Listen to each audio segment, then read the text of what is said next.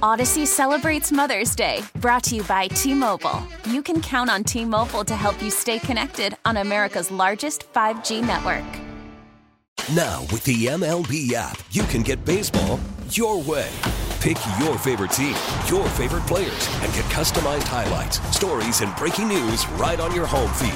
Follow the action with Game Day, where 3D replays add another dimension. Plus, notifications can keep you connected to every pitch, every hit, every game. The MLB app.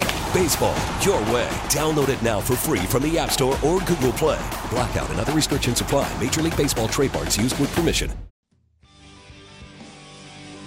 His longevity, his consistency, uh, always just admired his cerebral approach to the game. Uh, every season, he tried to be better than the season before, and that's just a great model for any young quarterback. Uh, he actually texted me uh, yesterday inviting me to be on his podcast next week. Uh, I told him I'd do it as long as he asked the questions and not Jim Gray. Jim Gray asked tough questions. And so um, I didn't see this coming. Uh, this was a surprise to me. Peyton Manning on the uh, retirement of, I don't know, some quarterback. Happened earlier this week. I don't remember who it was. Um, Joe and me hanging out. Going to get to your calls, 803 0550. We're going to get to our Patriots offseason preview, speaking of Tom Brady and his former team, uh, because uh, they got some big decisions to make. Uh, made a big one in terms of understanding they completely messed up what was going on with the offense last year and the coaching staff they put in place by bringing in Bill O'Brien. And we're good. Are we good to go? That's what we'll start. We say uh, good morning on our Western hotline to Christopher Price. Chris is with the Boston Globe, and he is with us right now. Chris, it is Howard and Joe. Uh, appreciate you coming on with us again, sir. How you doing? I'm doing great this morning, guys. How you doing? Uh, you know, we're good as long as the Patriots aren't good. Chris, life is wonderful in our world. I know that's that's a terrible way to begin the segment. Um, all right, so Bill O'Brien obviously is the big story at this point of the offseason. Uh, the the you know the whole Patricia Judge thing blew up in their faces. So what's the general reaction? Give us your thoughts on them bringing in Bill O'Brien to help turn around the offense. I think it's mostly positive, at least to this point. Uh, you know, the O'Brien has a background with Mac going back to Alabama. He has a background with Bill, you know, going back a handful of years. And so I think it's all positive at this point. I, I think really, if you're a New England fan, you're just happy that there's going to be one voice in Mac's ear as opposed to multiple people. Uh, you know, last year it was Joe Judge, it was Patricia, it was Belichick. Now they have one guy. He has one voice in his ear and things are going to be a lot more streamlined. And I think that's going to help out the New England offense. Look, obviously, there's a lot between now and next September, but I think it's a it's certainly a step in the right direction if you're a New England fan. Okay, so will there be some kind of a philosophical shift in what the Patriots want to do offensively under Bill O'Brien? I think they're going to go back to doing some of the stuff that they did a decade or so ago. Now, understandably, it's it's going to be different just because they had Brady there as opposed to you know Mac Jones now. But I wouldn't be surprised if they started incorporating more two tight end sets like they did when Bill O'Brien was here, a year, you know, a handful of years ago. Uh, he was a guy who really leaned on that with Gronkowski and Hernandez, and obviously, look, you know, the two the two guys they have in there now are not going to be able to reach those same sort of heights. But I think we're going to see more of that. I think we're going to see more play action. I think we're going to see more stuff that Mac Jones is comfortable doing. And so, uh, again, look, you know, a lot has to happen between now and then but I guess ultimately, to answer your question, I don't think we're going to see a huge philosophical shift. I think the other thing too to keep in mind here, Howard, that, that's really interesting is that um, you you know, Patricia was not only handling the offense; he was also handling the offensive line, and I think that's really for me the biggest area of need that this team has to focus on moving forward, at least from a personnel perspective on the offensive side of the ball. They need to get two steady tackles in there. They're okay along the interior, but if they can get two steady tackles and Bill O'Brien this offseason, that I think they've taken a giant step forward in terms of where they need to be. All right, Chris, slow down. You're jumping ahead on my questions list. You're getting too far in front of me. but before we get to that, because obviously that is, of course, what are their key needs? Mac Jones. Mac Jones in year two, by all accounts in New England, statistically he went backwards, but I think eyeball test too. So Mac Jones in year two, what'd you like? What didn't you like? And was it a step back? Yeah, I, I do think it was a step back. Now, I, I think a lot of that was coaching, but honestly, I think you know some of that was on him as well. And so, you know, figuring out the best thing to do in certain situations. What I did like, he continued to show, for the most part, very good decision making. I'm not saying it was perfect, but I'm saying he took a step forward when it came to that. When it when it came to being able to make the right calls in the right situations, he was able to execute, and I think that's what they want to you know continue to be able to see. I, you know, a, Bill Belichick coached quarterback uh, you know, it's, it's all about protecting the football and not losing the game. You know, he, you know, you you need to rely on guys around you to win the game. And I think when they were at their best last year, he was able to rely on guys like Stevenson and Jakobi Meyers and those other offensive difference makers that he had. Uh, I think we're going to continue to see that. I think we saw that last year, and I think we're going to continue to see that. You know, the other things. I, I, I don't know if I'm still in love with his arm strength, you know, and, and, and that's mm-hmm. going to be it's going to be interesting to see moving forward if he's going to be able to kind of you know, do more in that area. But I, I think ultimately, you know, he's going to be able to be a good fit with Bill. I think, put it this way, he's going to be a better fit with Bill O'Brien than he was with Matt Patricia. Okay, so now let's get to biggest needs, and we'll start on the offensive side of the ball, and you're going to mention offensive line.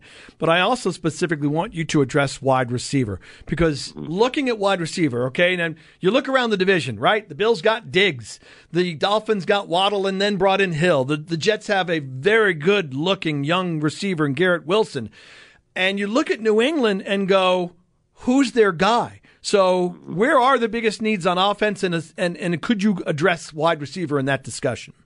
Yeah, I think I think it starts. Although, like I said before, I think it starts with tackle. I think they need to bring in two guys who are going to be more stable and do a better job than what Trent Brown and Isaiah Wynn did last year. Look at the you know at the end of the year last year, they were down to you know Connor McDermott and were just really kind of scraping the bottom of the barrel for offensive tackle help. And I think that's going to be their primary area of need moving forward uh, you know, you bring up wide receiver, and they have a couple of guys there who I think are good, who are serviceable, who in baseball terms are maybe second and third starters. They still need that number one guy. One area I think is going to be fascinating to watch is, you know, we we referenced Bill O'Brien before. I wonder if Bill O'Brien, who ran a lot of slants and cuts and a lot of that stuff with a lot of really talented wide receivers at Alabama, if he could help unlock Tyquan Thornton, you know, the rookie last year who certainly showed some signs of progress down yep. the stretch. If if you could lean on him more and more and ask him to do more going into his second year, he could be an important part of that offense. I think they want to re-sign Jakobi Meyers, who has distinguished himself as being the most dependable receiver that they've had when he's been healthy over the last couple of years. But they do need to go out and get another body or two out there along the boundary. One guy, and you know, in the context of this conversation, I'm going to be fascinated to see how they incorporate him into the offense, if they incorporate him into the offense in 2023, is going to be Marcus Jones because at the end of the year last year, we saw when you get the ball to him in space, good things happen. And I wonder if he's going to be part of the offensive equation in 2023. If so, how much? So while I'm doing my research and prepping for the interview, there seemed to be a lot of rumor, speculation out there about Arizona would be willing to trade DeAndre Hopkins and whether the Patriots would go after him to be the guy. What about that thought? As soon as you say the Patriots would never do something, you know, they, they go ahead and do it. So I don't like dealing in absolutes when it comes to the Patriots. So look, you know, the back the the backstory between Hopkins and Bill O'Brien, O'Brien is yeah, kind right. of you know it's it's it's well covered ground, and so I, I on the surface I don't think that would be a really good mix. That being said, if you know someone could pony up enough money, I'm sure that everyone's going to be happy. And so, uh, you know, I wouldn't put the Patriots out of anything. I, you know, I, I wouldn't rule them out when it comes to anything and anyone making aggressive moves at the wide receiver position this offseason. I know that they have some cap concerns. They do have some room. They have some financial flexibility, and I wonder, but I wonder at the same time how flexible they would be when it comes to adding a guy like Hopkins. But look, I think they're going to add to that position, whether it's the draft, whether it's trade, whether it's wide receiver. The, you know, the group of wide receivers that we saw in the year for the Patriots is not going to be the same group of wide receivers we see when the 2023 season starts. I can guarantee that. Before we get to defense, what is the cap situation up there? I assume it's not like what two years ago when they went on a drunken sailor spending spree. Yeah, I think it's a little. I think it's a. You know, it's my understanding that there's probably, you know, halfway between what we saw two years ago and in, in, in this past year. I, I think that there's going to be some interesting. They're going to be able to make some moves. Um, and again, I think those priority of those moves is going to be on the offensive side of the ball. Again, mm-hmm. I don't know if they're going to have enough sort of room to to bring in a Hopkins type, but I think they're going to be aggressive enough where they're going to be able to make at least a few moves. All right, defensively, where are the biggest needs on that side of the ball? There's still some questions in the secondary. I think the front seven is very stable. I think the front seven, when healthy, is, one of the better ones, at least in the AFC. The questions are going to be whether or not Devin McCourty can come back for another year along you know free safety. We still don't know if that's going to be the case. Uh, it's my understanding that that's going to be resolved at least before the start of free agency. And then Jonathan Jones, young cornerback who I think played very well, has some positional versatility, can play in the slot, can play outside. I think what they asked him to do last year, he was in a little bit over his head. I think he's a, good competitive number two cornerback. Um, and they do have some good depth at the cornerback position. But I, I think really right now, the area of focus for, for this team, at least going into 2023, is how can we improve depth in the secondary and then resolve the situations around McCourty and Jonathan Jones. Final thing, and this is really hard because the offseason has just started and we have to see what everybody does in free agency and who they release and draft picks. But the Bills should still be really good. This just in, Chris, next season. I'm trying to get to where do you think the Patriots are in the division? Because um, again, it's it's kind of hard to ask because we're we'll go on the assumption that Tua is healthy and he is back as the Dolphins' starting quarterback, and they make a move they hope to upgrade their defense by bringing in Vic Fangio. Everybody expects the Jets will have a veteran quarterback in place to be their starting quarterback next season with a really strong defense, with some good young talent around the quarterback. Where is where do the Patriots fall in the division? I think if things continue to trend in a positive direction this off season, that is to say, you know, you have Bill O'Brien in there, you continue to empower a really talented young defensive coach in Jerod Mayo, who I believe is going to be the next guy. At least it's setting up to be that way. You continue to address those areas of need that we mentioned, specifically tackle, wide receiver, defensive back. I think this team is still the number two team in the division behind the Bills. You know, a, a lot, obviously, like you said, a lot has you know, was going to happen between now and the start of the 2023 season. But I think they're going to be just as competitive as the Dolphins are, and I think they're still going to be a step ahead of the Jets. So look, you know, a million things have to happen between now and kickoff, you know, 2023. But this team, you know, should be competitive for a playoff spot hmm. in the AFC. Chris, thanks. Always great to have you on the show. We appreciate you giving us some uh, insight on the Patriots, sir. My pleasure, Howard. Take care. We'll you too. Soon. Thanks, Chris. Chris Price from the Boston Globe joining us here. I think, I think it is a really interesting discussion, Joe. And like I said, it's it's hard because there are there are unknowns, like who is the Jets quarterback in Week mm-hmm. One, like what is Tua's out of concussion protocol, right? I think he was yep. cleared this week, but is he going to be the guy next season? If he's healthy and he plays, and if the Jets get Rodgers, almost anybody, Rodgers, Rodgers Carr, yeah. Garoppolo, anything's better than what they have. Couldn't you see the Patriots finishing fourth in this division next season? I would bet that. I bet they do. Right? Because I, I think they do. You know, yeah. you're, you're still. It's funny. Like here, they're going to have to fix their offensive line. Jakobi Meyers is a nice receiver, but they do not have anybody who scares well, you. Meyers is a free agent. Remember, right? Too, they so. have to. Re- I'm assuming they resign him. Maybe. He's their. He's their best guy. They have a lot of. money he's their best guy, but they have a lot of money tied up at skill position already. Well, right, Hunter well, Henry, going, going back to Smith. his point about O'Brien, yeah. They, it's not Gronkowski and Hernandez, but they spent a ton of money on tight ends two years ago. Yep, and pretty much underused them. That's where I wonder if they can bring Meyer, Meyers hmm. back. They can offer him, I'm sure, something of significance. That you're right because it feels like they can't. They just can't let that guy leave. I like what you said about he, Thornton. By the way, Thornton at the end of the season looked like he might be a deep threat for them. Yeah, he looked good. He looked good. But, Even Meyers though, like that's that's where you know the Patriots are in a bad spot and are in fourth when a receiver that we all agree is pretty good, but not like some elite receiver, Jakobi right. Meyers. It's like a necessity that they bring him back or they're screwed. Well, he's the best of that bunch. Yeah, it's not a great bunch, uh, right? I, I, just the next. I like Kendrick Bourne, but they for some reason they barely used him I last mean, year. Who, Agholor's probably a goner, right? Yeah. Who would the Jets have to end up with at quarterback for you to not put the Jets above the Patriots? Like, if, if, if, Mike White is their week one, can I tell you it's almost impossible for that to happen? What if Mike White's their week one quarterback? That's one way I would okay, put him not, Mike White, not ahead of. What about Patriots. Garoppolo? You're ahead of New England. Okay. What about? I'm okay. I've got. I'll tell you what. This might be the here, you ready, Joe? Yeah. I've got the list. It's not a complete list, but here's a list of guys we think are, are either they are going to be free agents mm-hmm. or could be released because we don't know about Carr or traded. Mm-hmm. Rodgers, better than the Patriots. Yep. Carr, in New York. Yep, better. Garoppolo. Better.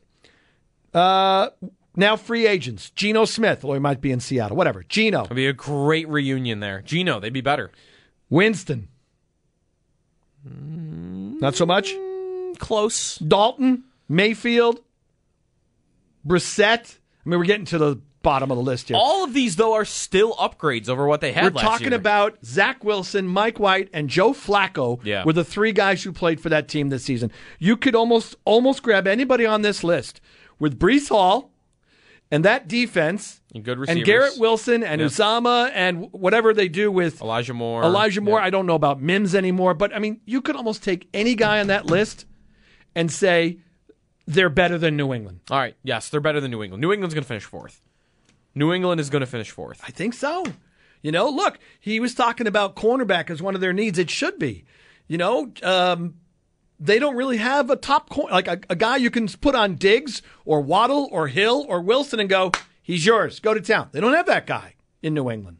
Yeah. So I, I think there are a lot of issues. Yeah, I do. I believe, you know, Mac Jones should be better because look, by default, you know what this is? This is the Jaguars fired Urban Meyer and brought in Doug Pederson, and mm-hmm. immediately Trevor Lawrence was better.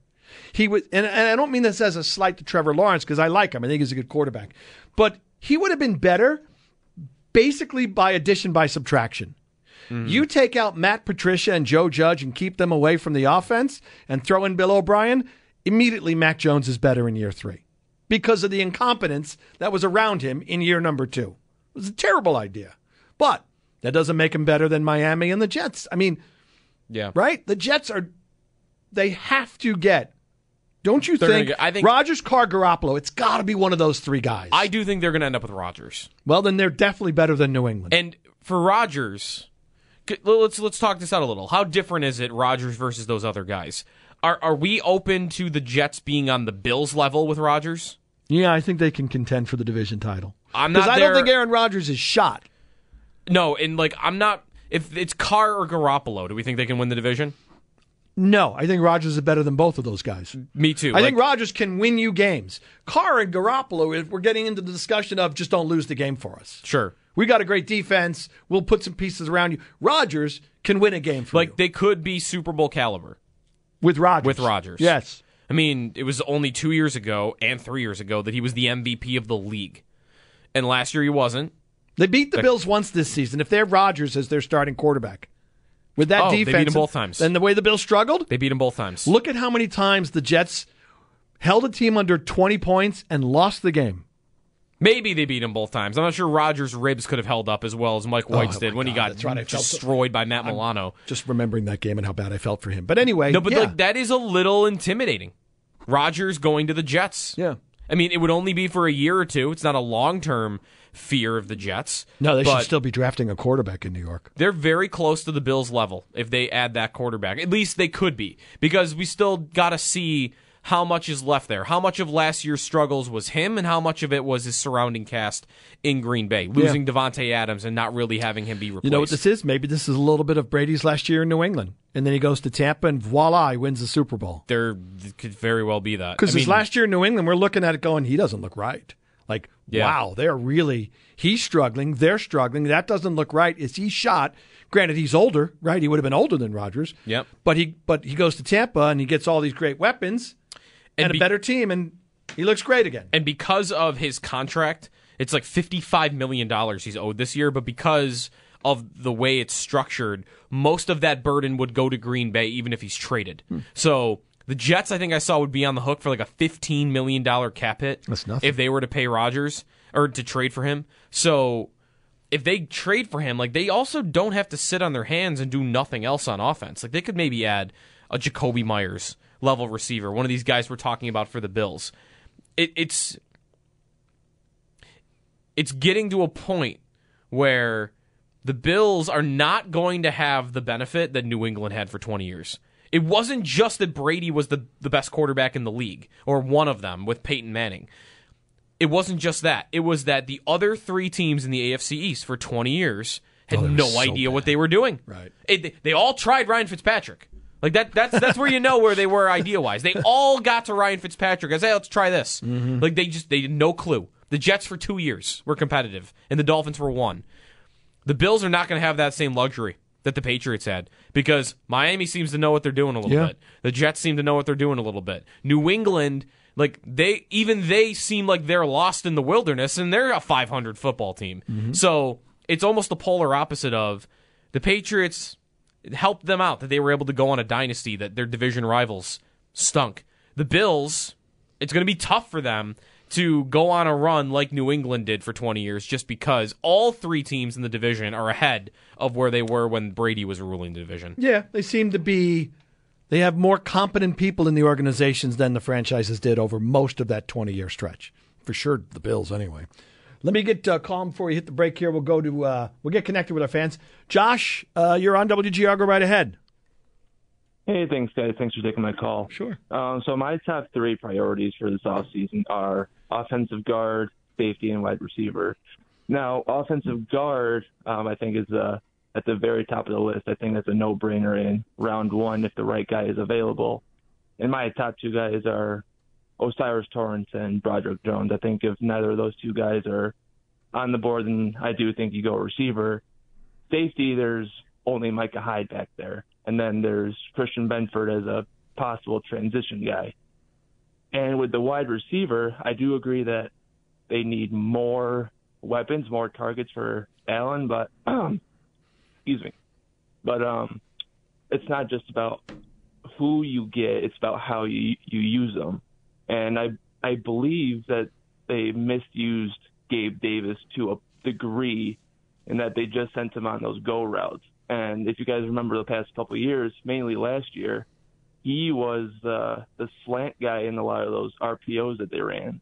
And I believe that he is at his best when he runs his routes between 10 and uh, 10 and 15, 10 and 20 yards. Khalil Shakir, I know he's more touted as a slot guy, but I think with his skill set, with his speed, he's faster than Gabe Davis. Just with the the fluidity that he moves in, I think he would be a lot more suited as that John Brown type of receiver, that that go route type of guy. And uh, I know he didn't really make his make a best case for that with the drop against Miami in the playoffs, but but I think uh, as he develops, as he matures more, as he gets more NFL experience, then I think he'll he'll be a real good uh, good deep threat. And like I said, I won't I wouldn't be mad if they took receiver in the first round if if uh, those two offensive linemen are not on the board, and you know they just have to use them right. So Yeah. Joe uh, asked me this a lot of question. guys- Yeah, no, appreciate it, Josh. Thanks. Joe asked me the, the question, basically the scenario you laid out. I'd like wide receiver first and foremost. And but and, and right, Joe, you said, what if they would you be upset if they took offensive line in round one? No, I would pray they took wide receiver in round two then. Um, but whatever. I, I know those are two priority positions. To your point about Gabe, I'm going to lean more towards I'm going to go against the idea of they misused him and more to the idea of they coach around limitations in his overall game. And we shouldn't be having that discussion about the second best guy if you think he is the second guy, wide receiver two. I, I think that's more of them. Here's what he does best. Here's what he doesn't do. How do we make it work? And I think that's one of the many reasons why the Bills need to upgrade that position from Gabe Davis. He's a role player, he's a deep threat. Right. And I think Like- they coach accordingly. That's valuable. Like I want a guy like that. I want a guy like But Gabe you Davis would that like you get big versatility. plays. Yeah, you just you need another guy you could count on play to play. And I think I think Gabe can be a, a productive wide receiver in this league for a very long time. I just think he's in the, the wrong role. I think he'd be if the Bills had what could they have done last year? That would I mean they could have traded for AJ Brown, but had they brought back I mean, Emmanuel Sanders retired, right? Like, I don't know who the name is here for this. Had they drafted a guy? Okay, let's let's go to the draft. Last year, Jahan Dotson was the guy I really wanted, and he went right in front of the Bills. They would have had to mm-hmm. move up. I think Washington did move up. Let's say they did that. They moved up in the first round and they drafted Jahan Dotson, who is was the most versatile receiver maybe in that whole class. Him and Olave. Had they done that, he was productive right away as a rookie Yeah. he would have been running all the routes Diggs runs. He would have been able to play on the outside and in the slot. He would have been a guy that could run a lot of the routes you want your number two receiver to run. And I think if they had done that, suddenly there wouldn't be as much of this kind of talk about Gabe Davis because he would have settled into, oh yeah, you're just you're a big play guy. We're going to throw it to you mm-hmm. five times a game, Yep. and you might come away with 140 yards and two touchdowns, but there might be games where you get two catches for 30 yards. Right. But, but that's fine. But not out of the because second, not out of the number two. because. Diggs can get six catches and Dotson can get five. yeah, But no, they- but they don't right, have that and Dotson. Right, it can't be. He can't be the second guy and have the right? two catch That- game. That's really, I guess, a long way of saying he needs to be the three, not the two. Yes. No higher than the three. All right, let's get a uh, quick break here. 803-0550. Hey, before we go to break, you ready to do? We're going to do a giveaway. Yeah. Let's give away some tickets for the uh, the Luke Bryan Country on Tour show, which will be at Darien Lake Amphitheater Friday, June 16th. Tickets are courtesy of Live Nation. Call now 221-4947. 221-4947. Caller 5 will win a pair of tickets. Again, 221-4947. If you don't win tickets, they're going on sale in about 28 minutes. 10 o'clock this morning, you'll be able to purchase tickets for that show at livenation.com. We really need new phones. T-Mobile will cover the cost of four amazing new iPhone 15s, and each line is only $25 a month. New iPhone 15s? Only at T-Mobile get four iPhone 15s on us and four lines for 25 bucks per line per month with eligible trade-in when you switch. Minimum of four lines for $25 per line per month with auto pay discount using debit or bank account. $5 more per line without auto pay, plus taxes and fees. Phone fee at 24 monthly bill credits for well qualified customers. Contact us before canceling account to continue bill credits or credit stop and balance on required finance agreement due. $35 per line connection charge applies. Ctmobile.com. Now, with the MLB app, you can get baseball your way. Pick your favorite team, your favorite players, and get customized highlights, stories, and breaking news right on your home feed. Follow the action with Game Day, where 3D replays add another dimension. Plus, notifications can keep you connected to every pitch, every hit, every game. The MLB app. Baseball, your way. Download it now for free from the App Store or Google Play. Blackout and other restrictions apply. Major League Baseball trademarks used with permission.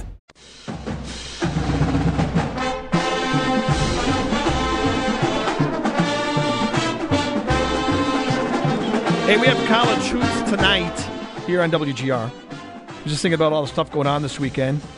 Stuff on TV, stuff you can go see in person.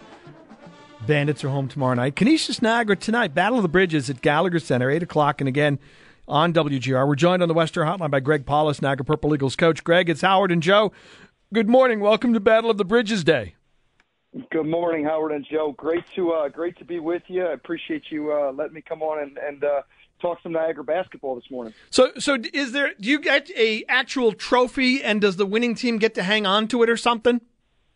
In some in some rivalries across uh, you know the sporting uh, landscape, there there is something at the end for the the this battle of the bridge. Uh, there there is not something at the end of it that is given to the winning team. Okay.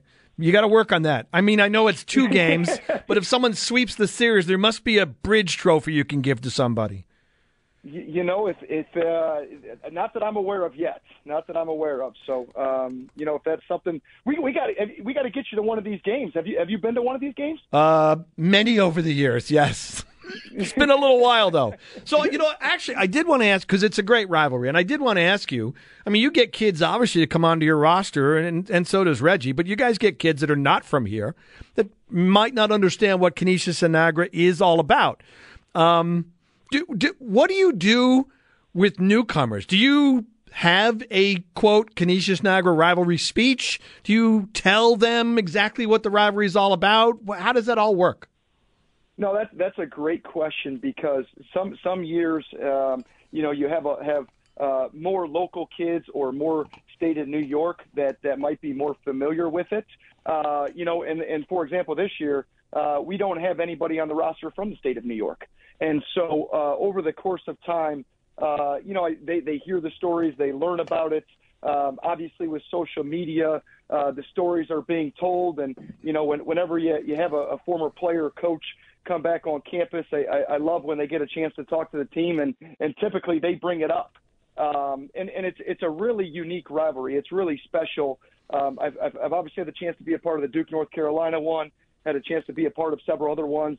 Uh, coaching at Ohio State and, and the Naval Academy in Louisville, but this is this is a rivalry that has been going on since 1905. Um, you know, and, and there's been over 190 meetings between these two schools. So the history, the tradition of this rivalry is really special to be a part of. You know, you so you have the rivalry, but you also are at a time of the year, right? We're getting close to conference tournament time, so this is where you coaches always tell us you like your teams playing their best ball. From a bigger picture, Greg, um, I know you had a little bit of a losing streak. You've won the last couple games. How is your team playing at this point of the schedule, in your opinion? Well, I, I really like how our team has developed throughout the course of the season. Um, you know, we have 10 new guys on our roster, and for us, um, you know, to, to achieve some of the things that we have to at this point, we, we've we've gotten better throughout the course of the season. And I thought we were playing some really good basketball, even when we lost a couple in a row. They were heartbreakers in the last second, and then the last two games we played, we've won in the last second. So uh, with this conference, there's so many one, close one possession games that the ability to learn and to win in different ways. Um, you know, we still have nine more conference games left, and so for us, it's the first game in February. We want to keep getting better, and you're right. Uh, with a one bid conference, you want to try to play your best at the end. Um, but you know, for us, it's it's been about how do we get better and learn from the, either the wins or the losses that we've had so far this year. Your team plays a ton of close games. Um, yeah, and I yeah, and which is probably not good for your health and mental well being. But why do you think that is? And do you think something like that helps a team if you're in so many pressure packed games? Well, I I think it's something as a coach. Um, you know, it's one thing to talk about it. Hey, we played in a lot of close games the last few years. It's another thing when you go through the, that experience, especially with a group of guys that haven't done it, maybe at the college level, um, and then done it together because we don't. We only had three returning players from last year, and so for us, I think it just gives us a great opportunity to learn, to teach, um, and each ending to the game uh, happens a little bit differently. Whether you're tied, you're up, you're down. Uh, do you foul? Uh, do we need a three or a two? And so we've tried to use um, not just our examples, but other examples throughout college basketball of, hey, here's how we want to handle this situation if this presents itself. And uh, a credit to our guys; they've really done a great job learning, and uh, you know, as a result, put us in put us in some good positions. So, as you look at your club at this point, for folks who are tuning into the game tonight on GR, going to the game, haven't seen Niagara play, what do you think your team does? I know they're they're a very good shooting team. What do you think your team does particularly well? This group. Yeah, I, I think one thing that uh, you know I, I really enjoy about this team is the way that we compete and play together. Um, you know, we're, we're um, a team that has had different guys step up at different moments. Uh, Noah Thomasson has done an outstanding job, um, you know, with, with scoring the basketball and creating for other people. But, you know, we want to be a team that, that plays together, that, uh, you know, really leaves it on the floor with the way we compete, with our competitive spirit. And then, and then I think our, our identity is also built in our defense of, uh, you know, just playing connected out there and really sharing the basketball. Well, uh, good luck tonight. I'm sure you've got a, a great speech planned for the Battle of the Bridges game this evening. I saw in the press notes you're you're five and one against Canisius, so whatever you've been saying has been working. Well, we uh, we appreciate you giving us the chance to, to join you this morning, and uh, we appreciate all the support from the community and the Niagara community specifically. And uh, we're looking forward to not only seeing them but hearing them tonight. So thanks for having me on, Joe and Howard. All right. Well, good luck tonight, Greg, and good luck down in the MAAC tournament as well when you get into that. Thank you. Take care. That is tonight at 8 o'clock at the Gallagher Center. Um, I'm going to, well, I shouldn't guess. I suppose it, it, would be a packed house tonight. If you've never been to a game at the Gallagher Center, it, the game you should go to should be Canisius and Niagara, just to see what it's like to be in that atmosphere when they jam a couple thousand people in there. It gets nice and loud and intense. And uh, it's obviously a very it's, histor- it's a historical rivalry. It's been a lot of great Niagara Canisius games over the years. All right, let's uh, break, and we have Extendo Sports coming up. Joe, yes. What, do you? I oh, I, you know what? We never got to this. I wanted to. Well, let me see. Did you have anything you wanted to mention? I got something to get off my chest if I could rant a little about uh, the 49ers. But that will be quick. It's oh. not even a, it, it's a stat. A couple of NFL people have tweeted this out. It's a it's a maybe stat of the day worthy. Actually, I got a couple stats for you. Okay, if you want. Do you want that now? I'll tell you what. No, we'll get to the break. All right. We'll actually break on time. Let's try that. See how it works out. That's actually very not really a fan of that, but whatever. Maybe it's habit forming. I've got a Saber stat of the day for you, and I've got a, a, football stat of the day for you. And I have a bone to pick with a story I saw. I believe it was the Colts coaching search. Doesn't really matter. It's just what how the story was portrayed. It's a stupid yeah. bone to pick. I'm just telling you right now. Don't think, oh, that's a great tease. Joe's tease is much better than mine. I just read it yesterday and I thought, that doesn't really make sense, but I could be completely wrong. How's that for a great tease? That's coming up too. And better yet, the Extra Point Show is coming up at the top of the hour with uh, Joe and Sal. So stay tuned for that on WGR. Breaking sports news airs first here. Guaranteed.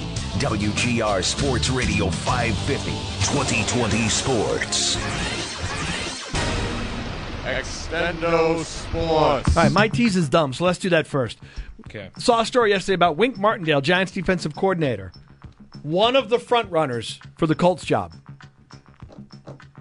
How can you have more than one front runner for the job? Isn't the def- the definition of front runner is a mm. leading contestant in or as if in a rivalry or competition. So, how could you have multiple guys leading? Someone, one person has to be a front runner for the job. Yeah, that doesn't. It literally doesn't make any sense. If it was more than one, you would say Wink Martindale is in a group that is neck and neck for the Colts job. Like there, there's no front runner. There, they have multiple guys that are. You can't have two front runners. Do you think the reason why it sounds that way? We just kind of talked about this in the break.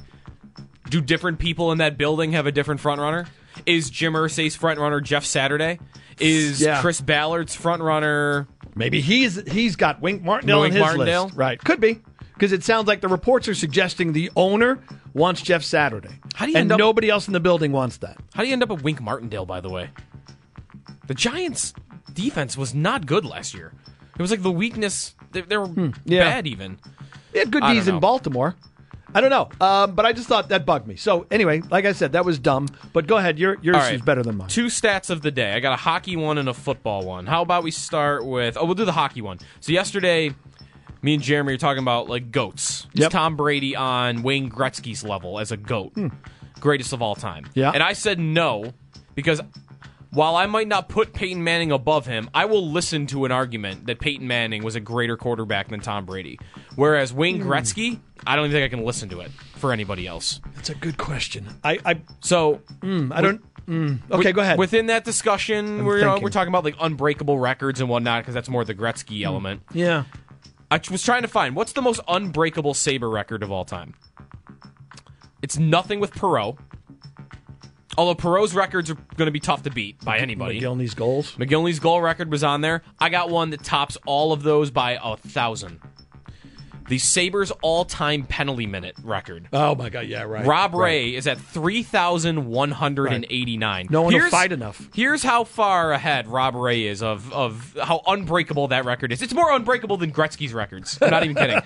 Rob Ray, 3,189. The Sabres' active career penalty minute leader is Rasmus Dahlin at 230 penalty minutes. Noted thug Rasmus Dahlin. So, if Dahlin, if Rasmus Dahlin got in a fight in every single game for the next seven years, yes, he would still be behind Rob Ray in all-time penalty minutes. that's a stat of the year nominee. He, it's the most unbreakable record in no, sports. you have to fight. The, there are no more fights. Right, You have to fight. That's five minutes. Right. And how many ten minute miscon? I mean, Rob must have gotten some of those too. Oh, lots of misconducts, I'm sure. You you know how long? Would, right? Because you're getting two minute penalties all the time. I'm giving most unbreakable Saber record to, to Wow. Rob Ray. That's funny. And then a football one. I, I'm gonna be I'm going to be beating a dead horse on this. I think all off season. I am so staunch in my defendant of, of defense of Trey Lance and his Yeah, I saw your numbers about curve. this yesterday, yeah. So Dan Orlovsky from ESPN tweeted this out that Trey Lance has thrown 420 passes in a live game setting since 2016. That goes back to him being a sophomore in high school. So since Wow. being a sophomore in high school, six years ago, Trey Lance has thrown 420 passes. yeah, he didn't have a large body of work in college. Was he a one season starter? one season starter, and then well, part of that reason is he lost a year due to COVID.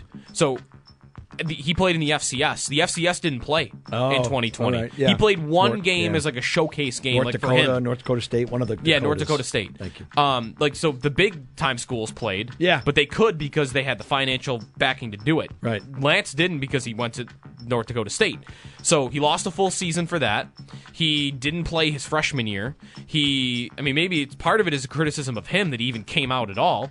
But he probably got told, "Hey, you'll go top five. and he did. Yeah. And then the Niners decided we're not going to play him. And then, by the way, they might have been able to ready to bench him anyway for Garoppolo. Anyways, not the stat. 420 passes for Trey Lance since 2016. Uh-huh. You want to know who's thrown more passes than Trey Lance since 2016 in a live game setting? Carson Palmer, Mike Glennon, Mike Glennon, Josh Rosen, Yee. DeShone Kizer. Yeah, I was These are people that have been out of the league for. When is the last time years, Carson yeah. Palmer played? I mean, that might have been his last year, actually. 2016. Yeah, I think he played one more year after 16. I could be wrong, but I, I Yeah. 2015 the la- The, the no, po- you might be right. 2016 might be his last season because 15 was that great year with the Cardinals. The point here for me is nobody in the world should act like they know what Trey Lance is. Mm-hmm. He's certainly an unknown commodity, and that could be a- an argument against why you ever play him. No one in the world should act like they know what this quarterback is. He started You haven't seen enough of him. 31 That's right. games in six years. Right. You haven't seen enough of them.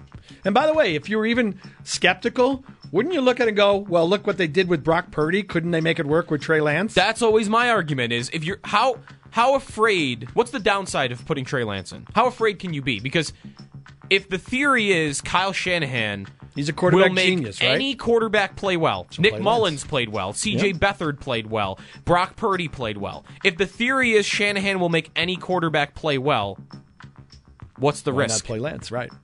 is Lance not just going to be as, at least as good as all of those guys? Yeah. And your upside is, oh, he runs like Lamar Jackson. He's as tall as Josh Allen, and he throws the ball as far as Mahomes. And they valued him enough to make a move to move up. Right. Didn't they have to move up a? Was it They moved slot? up. They traded three first round picks to get him. Yeah. Just it's All just, right. it's just weird. Hey, don't go anywhere. In fact, stick around and do a show with Sal. What do you say? I'll I'll uh I'll take Take yeah, under I'll take advisement? I'll take that up All right. with advisement. Everybody have a great weekend. The Extra Point Show is next with Joe and Sal on WGR.